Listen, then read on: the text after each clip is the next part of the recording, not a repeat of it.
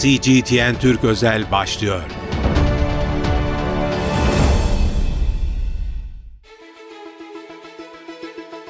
CGTN Türk özel yayınına hepiniz hoş geldiniz. Bugün tarihte çok önemli bir yer tutan bir e, kişiyi konuşacağız. Vladimir İlyich Ulyanov yani bilinen adıyla Lenin. Büyük Ekim Sosyalist Devriminin önderi aynı zamanda Sovyet Sosyalist Cumhuriyetler Birliği'nin e, kurucusu. Lenin bundan tam 100 yıl önce 21 Ocak 1924 günü 53 yaşındayken hayatını kaybetti. E, Lenin hem örgütsel olarak e, devrimi önderlik edilmesinde e, çok önemli roller üstlendi. Bir devrimciydi bu anlamda. Aynı zamanda Marksizme ilişkin teorik çalışmalarıyla da teorik yönü de çok ön planda olan bir tarihi önderlerden biriydi. Dolayısıyla Lenin 53 yaşında hayata gözlerini yumduğunda arkasında yeni hayata da hayata gelmiş emekleme çağında olan bir Sovyet Sosyalist Cumhuriyetler Birliği vardı. E, bugün de 100. ölüm yıl dönümünde Lenin'i ne anlam ifade ettiğini ve kim olduğunu e, Sayın e, Emrah Maraşo ile konuşacağız. Gazete Bilim Genel Yayın Yönetmeni. Hoş geldiniz Sayın Maraşo. Hoş bulduk, merhabalar. Çok teşekkürler. Ee, dediğimiz gibi biraz ilk önce size şunu sormak istiyorum. Ee, Lenin kimdi ve nasıl Lenin oldu? Lenin e, ilginç bir insan. Hangi bakımdan ilginç bir insan? E, bir kere e, Rusya'da 1870 yılında Orta Volga bölgesinin Simbirsk kentinde dünyaya geliyor. Babası bir müfettiş, ilkok e, eğitimde görev alıyor. Daha sonra müdürlüğe terfi ediyor. Annesi ise bir öğretmen. Aslında orta sınıf bir ailenin mensubu. Ama Lenin'in hayatını etkileyen kritik bir dönüm noktası var. O da abisi, abiyi Alexander İliç'in 19 yaşında idam edilmesi. Neden idam ediliyor peki Alexander İliç? Alexander İliç bir narodnik yani bir halkçı.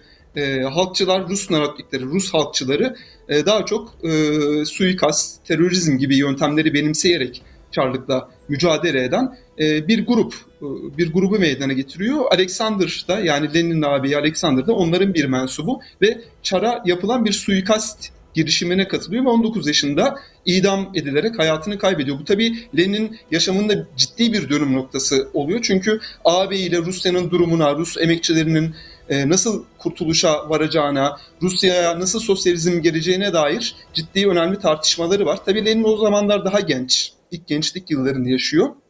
Ağabeyi hayatını, hayatını kaybettiğinde henüz 17 yaşında. E, tabii abinin hayatını kaybetmesi aynı zamanda çevresindeki aile dostlarını meydana getiren liberallerin ikiyüzlülüğünü de ortaya çıkarıyor. Çünkü hiç kimse e, ailesinin yanında yer almıyor. Esas olarak annesinin yanında yer almıyor. Çünkü e, babasını da erken yaşta kaybediyor Lenin. E, daha sonra e, kendisi e, liseyi bitiriyor. Tabii lise de okurken de ilginç bir tesadüf var. 1917 yılında gerçekleşen e, devrimde e, devrim olmadan önce Rusya'nın başbakanlığını yapan Kerensky'nin babası Lenin okuduğu lisenin müdürlüğü.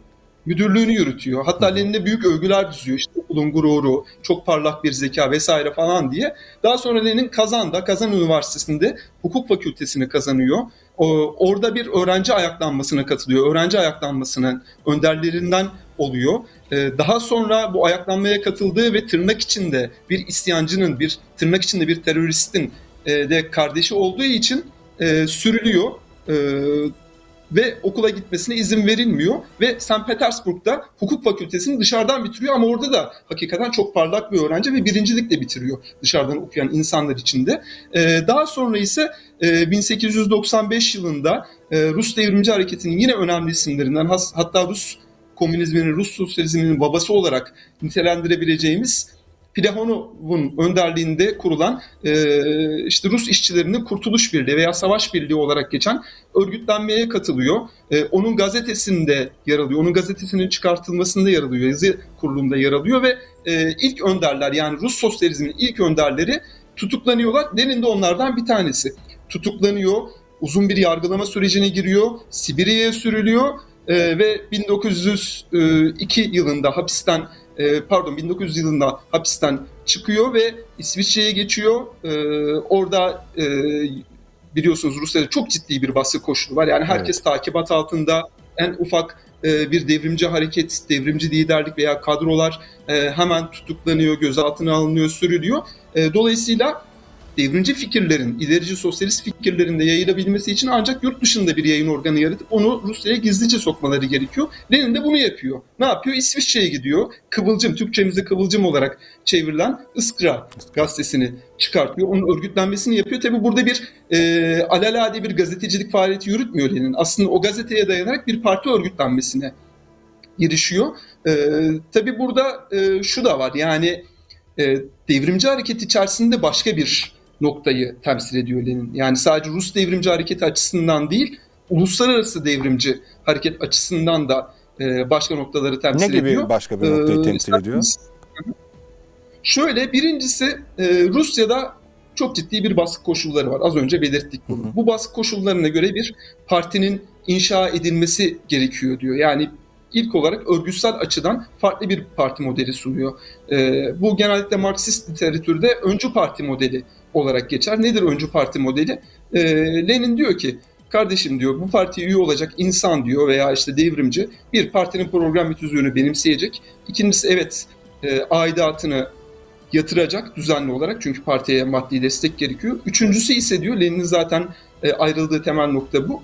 E, profesyonel olarak bu partiye katkı yapacak. Yani profesyonel anlamda kendini ve hayatını devrime, devrimci mücadeleye ayıracak diyor. Ve bu devrimci mücadeleye ayıracak insanlardan oluşan, öncülerden oluşan, öncülerden kastımız ne? Hakikaten işçilerin önderi, hakikaten aydınların önderi, hakikaten köylülerin, yoksul köylülerin, çiftçilerin önderi olan kesimlerin bir araya geldiği bir önderler örgütü yaratmak. Esas olarak e, Bolşevikler ve Menşevikler ayrımı var biliyorsunuz. Bolşevikler çoğunlukçular, Menşevikler ise azınlıkçılar demek. 1903 yılında yurt dışında yapılan Rus Marksistlerinin, Rus sosyalistlerinin katıldığı bir parti kongresinde ikiye ayrılıyor ve esas tartışmalardan bir tanesi de bu. Yani nasıl biz bir örgüt kuracağız? Hakikaten kendini devrime, devrimci mücadeleye e, adayan kadroların oluşturduğu sıkı, disiplinli bir örgüt, hatta Lenin bunu askeri disiplin diye tarif eder. E, bir örgüt mü meydana getireceğiz yoksa daha böyle gevşek, yay, yaygın bir örgüt mü meydana getireceğiz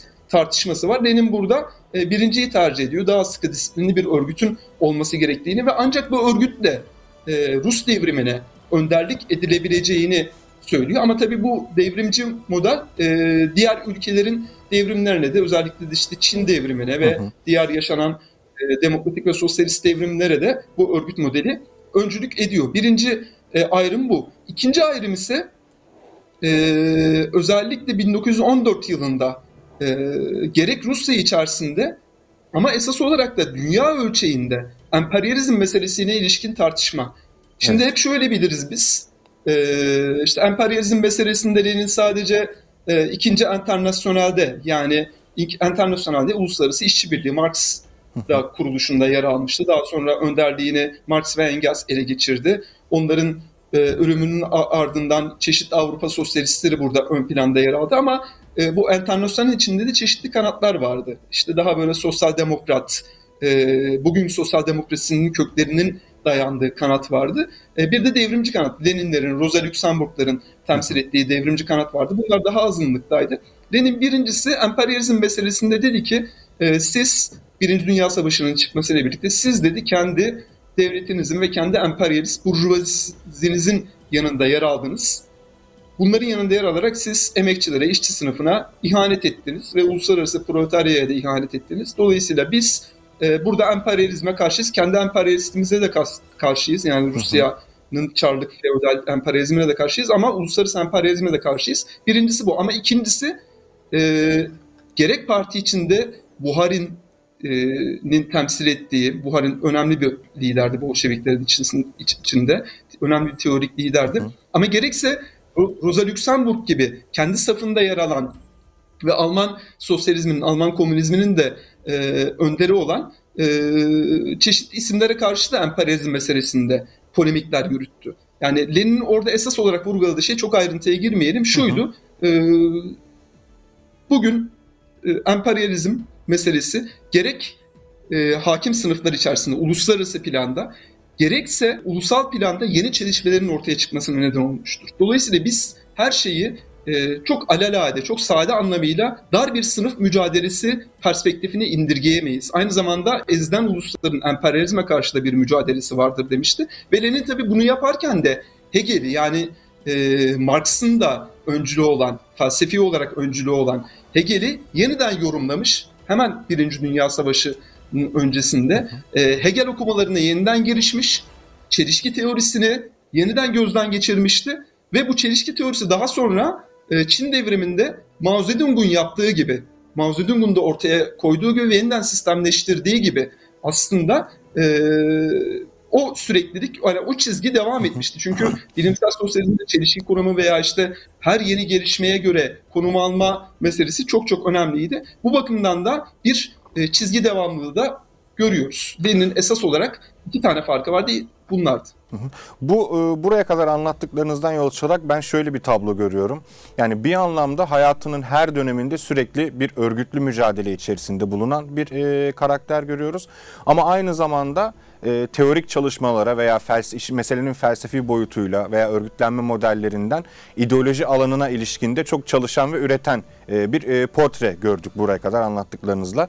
Peki bunun e, şimdi Marksist literatürde hep e, şu vardır ya Marksizm Leninizm e, diye aslında bir e, teoriye bir anlamda ismini veren bir e, derecede bir katkısı bulunduğunu söyleyebiliriz o halde.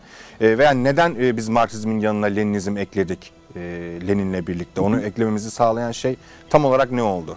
Leninizmi ekledik çünkü Leninizm aslında emperyalizm çağının e, devrim teorisiydi. Yani hem milli demokratik devrim teorisiydi hem sosyalist devrim teorisiydi ama daha çok milli demokratik devrim teorisiydi. Neden? Çünkü e, Lenin'in yaşamında e, aslında yani çok genç öldü. Yani hı hı. Evet işte 53 yaş gerçekten çok genç bir yaş çok çok çok genç öldü. Yani 1924 yılında hayatını kaybetti. Daha hakikaten hem yaşamının e, çok e, baharında demeyeceğiz ama yani gerçekten de erken olgunlaşma çağının ilk evrelerindeydi. E, ama bunun yanı sıra da ciddi katkıları olacaktı Lenin'in. E, bu bakımdan çok yeni kaybettik, e, şey, er, erken kaybettik. E, neden Leninizm deniyor? Hakikaten emperyalizm çağının bir devrim teorisini ortaya koyduğu için birincisi Leninizm deniyor. E, ikincisi ise e, bence burada Lenin'in ortaya koyduğu örgütsel model nedeniyle Leninizm e, deniyor. E, çünkü bunu geliştiren, öncü parti modelini geliştiren, ortaya koyan, başını, sonunu, nasıl bir parti e, olacağını ortaya koyan gerçekten de e, Lenin de yeni bir icat yaptı bu bakımdan. E, bu nedenle Leninizm kavramını kullanıyoruz. Ama tabii e, ya bana sorarsanız kendi kişisel fikrim olarak e, gerek Marksizm gerekse Leninizmden ziyade tabii bunların kullanılmasında herhangi bir sakınca yok. E, daha ziyade bilimsel sosyalizm kavramının kullanılmasını daha doğru buluyorum. E, bilimsel sosyalizme e, ciddi katkılar yapan, e, onu biçimlendiren, onu ortaya koyan liderler, önderler Marx, Engels, Lenin, Stalin, Mao Zedong bunlar çok çok önemli liderler, önderler. Bunun dışında da tabii e, sadece onların kişisel dehalarıyla, zekalarıyla olan bir şey değil. Neticede bilimsel sosyalizm toplumsal pratiğin getirdiği hı hı. ve emekçi halkın pratik mücadelesi, bilinçli işçilerin, köylülerin, bilinçli mücadelesi, aydınların üzerinde yükselen bir ideoloji. E, daha kolektif bir isimlendirme yapmanın daha doğru e, olacağını düşünüyorum. Ama esas olarak Lenin'in katkısı bundandı. Sizin de söylediğiniz gibi Lenin aslında tamamen mücadelenin ihtiyaçlarından yola çıkarak o teorik çalışmalarında ortaya koydu. Mesela 1909 yılında yazdığı Materyalizm ve Ampriokritisizm kitabı. Hatta böyle çok daha şey bir kitaptır, hacimli bir kitaptır. Biz ilk öğrencilik yıllarımızda gördüğümüzde gözümüz korkuyordu. Ya biz bunu nasıl okuyacağız, başlığı bile anlaşılmıyor falan diye. Ama işte o kitabı yazmasının bir sebebi var. Ne, nedir o sebep? 1905 yılından sonra devrim e, mücadelesinin devrim 1905 devriminde Rusya'da bir demokratik devrim bir süreç yaşanıyor. Çeşitli demokratik haklar veriliyor. İşte seçim gibi e, kısmi olarak mutlak monarşiden anayasal monarşiye geçiliyor. Gazeteler çıkıyor vesaire falan. Ama devrim neticede yeniliyor. Yenilgiden sonra Rus devrimci hareketinde e, daha böyle idealist, e, dine kayan, dogmatizme kayan fikirler ortaya çıkıyor ve Lenin burada aslında teorik bir mücadele yürütüyor. Aslında o sıradaki e, devrimci mücadelenin ihtiyacına bir müdahale yapıyor ve o fikirleri e, alt etmek için böyle bir e, polemik kitabı ortaya koyuyor. Aslında ortaya koyduğu şeyler de, çalışmalar da e, o anın, o tarihsel dönemin ihtiyaçlarına yönelik e, ortaya çıkan e, çalışmalar. Tabii Lenin şöyle bir karakter.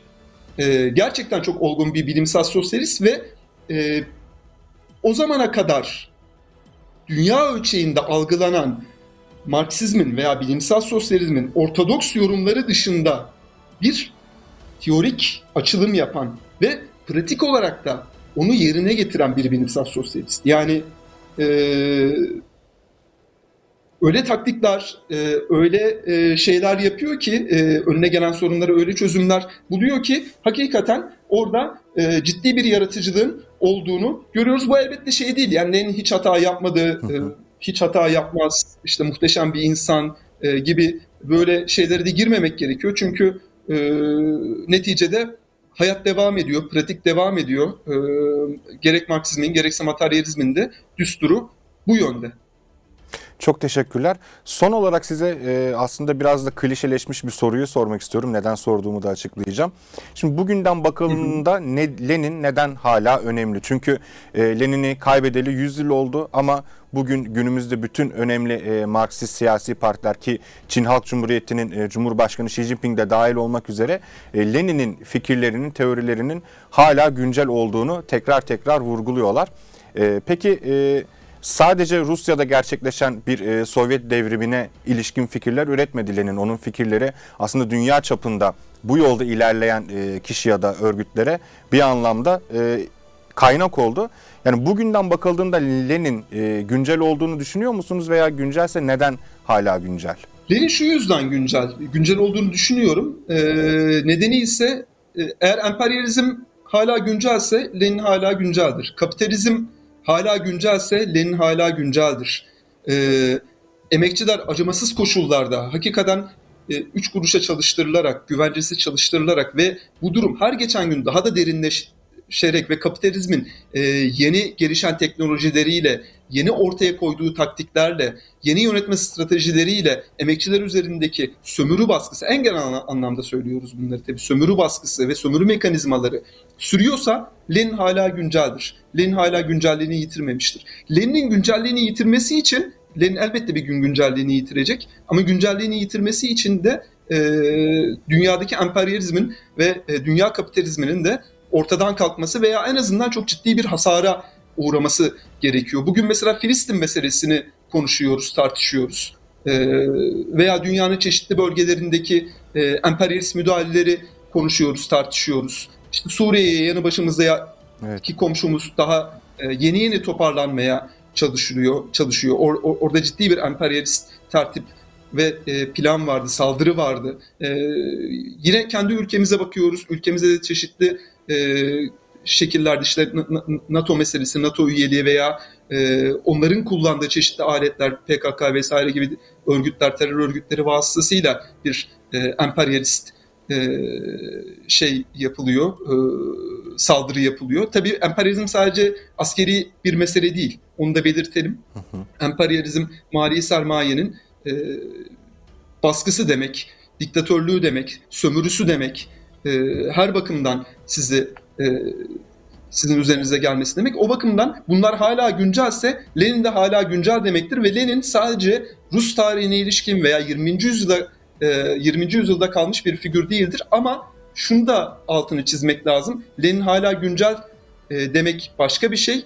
E, Lenin'i sadece kendi bulunduğu tarihsel dönemin içine hapsetmek başka başka bir şey. Yani bugün e, eğer e, kendimizi materyalist olarak adlandırıyorsak veya bilimsel sosyalist olarak e, adlandırıyorsak var olan gerçek hayata da dikkat ederek ve esas olarak ona dikkat ederek var olan gerçek hayatın kapitalizmin, emperyalizmin geldiği durumu tahlil ederek e, onu ciddi bir şekilde inceleyerek ve ona dair e, çıkarımlar yaparak Lenin'i yeniden düşünmemiz gerekiyor diye düşünüyorum. Çok teşekkür ederiz Sayın Moroşo değerli katkılarınız için. E, yayınımıza katıldığınız için de ayrıca teşekkür ederiz. Ben teşekkür ederim bana bu fırsatını verdiğiniz için. Çok sağ olun. Evet CGTN Türk yayını e, burada sona erdi. Önümüzdeki dönemde de önemli konularla ve önemli konuklarla sizlere seslenmeye devam edeceğiz. Bizi izlemeye devam edin. CGTN Türk özel sona erdi.